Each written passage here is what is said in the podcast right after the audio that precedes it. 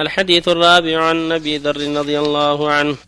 أن ناسا قالوا يا رسول الله ذهب أهل الدثور بالنجور يصلون كما نصلي ويصومون كما نصوم ويتصدقون بفضول أموالهم. قال وليس قد جعل الله لكم ما تصدقون به؟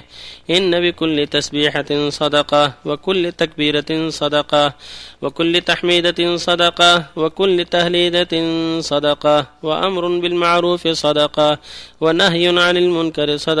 وفي بضع أحدكم صدقة. قالوا يا رسول الله يأتي أحدنا شهوته ويكون له فيها أجر؟ قال أرأيتم لو وضعها في حرام كان عليه وزر؟ فكذلك إذا وضعها في الحلال كان له أجر. رواه مسلم. الخامس عنه رضي الله عنه قال قال لي النبي صلى الله عليه وسلم لا تحقرن من المعروف شيئا ولو أن تلقى أخاك بوجه طليق. رواه مسلم. الحديث السادس عن أبي هريرة رضي الله عنه قال قال رسول الله صلى الله عليه وسلم كل سلامة من الناس عليه صدقة. كل يوم تطلع فيه الشمس تعدل بين الاثنين صدقة وتعين الرجل في دابته فتحمله عليها أو ترفع له عليها متاعه صدقة والكلمة الطيبة صدقة. وبكل خطوة تمشيها إلى الصلاة صدقة وتميط الأذى عن الطريق صدقة. متفق عليه. ورواه مسلم أيضا من رواية عائشة رضي الله عنها قالت قال رسول الله صلى الله عليه وسلم إنه خلق كل إنسان من بني آدم على ستين وثلاثمائة مفصل. فمن كبر الله وحمد الله وهلل الله وسبح الله واستغفر الله وعسل حجرا عن طريق الناس أو شوكة أو عظما من طريق الناس أو أمر بمعروف أو نهى عن منكر. عدد الستين والثلاثمية فإنه يمسي يومئذ وقد زحزح نفسه عن النار. بسم الله الرحمن الرحيم. الحمد لله.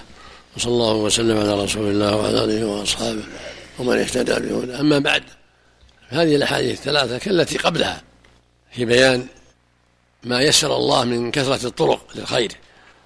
وأنه ينبغي المؤمن انتهاز هذه الفرصة والحرص على أخذه بنصيب من كل طريق يوصل إلى الخير. فالله جل وعلا جعل هذه الدار ميدانا للمسابقة بالأعمال الصالحات. جعلها دار عمل ودار منافسة ودار مسابقة.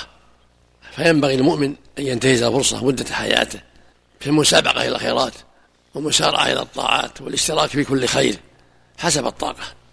كما قال جل وعلا سابقوا إلى مغفرة من ربكم يعني إلى أسبابها. وجنة عرضها كعرض السماء والأرض. وهكذا يقول سبحانه وسارعوا إلى مغفرة من ربكم. وجنة عرضها السماء وعدة المتقين وهكذا قوله عز وجل فاستبقوا خيرات. المراد المنافسة في كل خير من صلاة وذكر وصدقة وغير هذا. الحديث الأول حديث أبي ذر الغفاري رضي الله عنه أنه قال يا رسول الله ذهب أهل الدثور يعني أهل الأموال الدثور الأموال بالأجور. يصلون كما نصلي ويصومون كما نصوم ويتصدقون ولا نتصدق ويعتقون ولا نعتق. يعني ما عندنا أموال هم عندهم أموال نشترك معهم في الصوم والصلاة ولكن ما نشترك معهم في الأموال. ما عندنا أموال نتصدق ولا نعتق. فقال صلى الله عليه وسلم أوليس قد جاء ما تصدقون به؟ يعني الله جعل لهم صدقة بغير الأموال فكل تسبيحة صدقة كل تهليل صدقة. كل تكبيرة صدقة. كل تحميد صدقة. أمر معروف صدقة. نهي عن منكر صدقة. هكذا عزل الحجر عن الطريق أو الشوكة أو العظم أو ما أشبه ذلك. هكذا عيادة المريض تشميت العاطس اتباع الجنائز قضاء حاجة المسلمين مثل ما في حديث هريرة تقضي حاجة أخيه مسلم في رفع متاعه على الدابة أو إعانته على ركوب الدابة إذا كان عاجز حتى يركب الدابة. تشميت العطس صدقة تميط الأذى عن الطريق صدقة.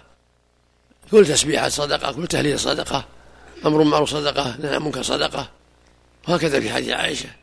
تهليل والتسبيح والتهليل والتحميد والاستغفار وعزل الأذى عن الطريق كلها صدقات. وفي بطن أحدكم صدقة كما في حديث ذر يعني في جماعة لأهل صدقة.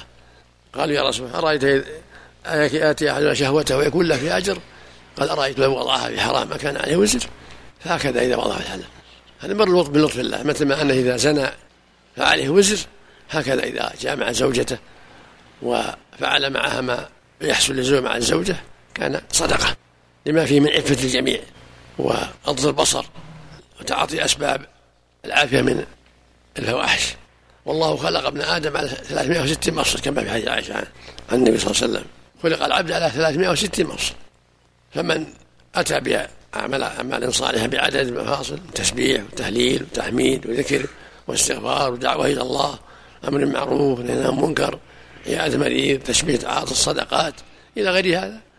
بعدد هذه المفاصل أمسى وقد زحزح نفسه عن النار.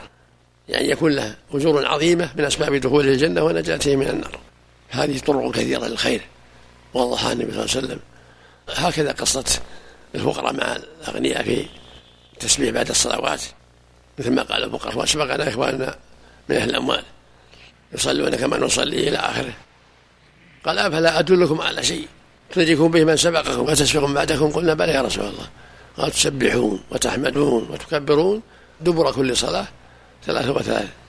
قال إخواننا قال مهال الفقراء يا رسول الله سمع إخواننا بما فعلنا فعلوا مثله قال ذلك فضل الله يؤتيه من يشاء. فالإنسان يفعل الخير ويفرح بأن إخوانه يشاركونه. الحمد لله. هذه التسبيحات وهذه التهليلات والاستغفار والتكبير كلها تقوم مقام الصدقات لمن عجز.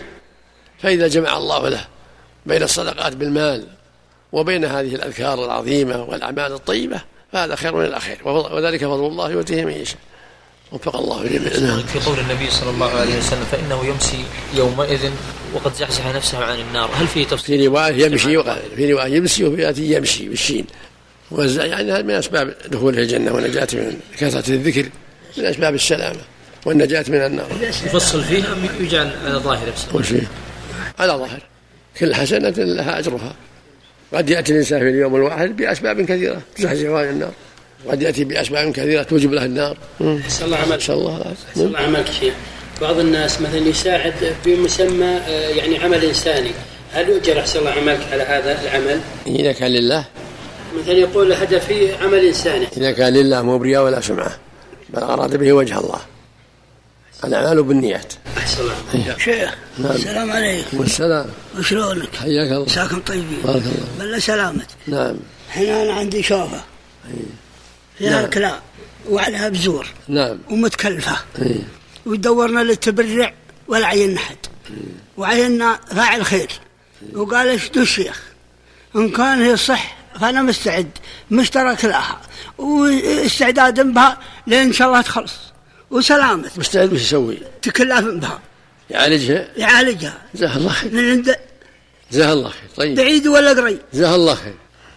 ماجور إن شاء الله ماجور يصح. ماجور إيه. يصح. إن شاء الله. اعطني المسلمين وريك اللي يصح سبحان الله. يرحم والديكم سبحان الله. اعطني هل تخلص من الحرام واذا اراد وجه الله إن شاء الله له أجر على نيته الطيبة. للتخلص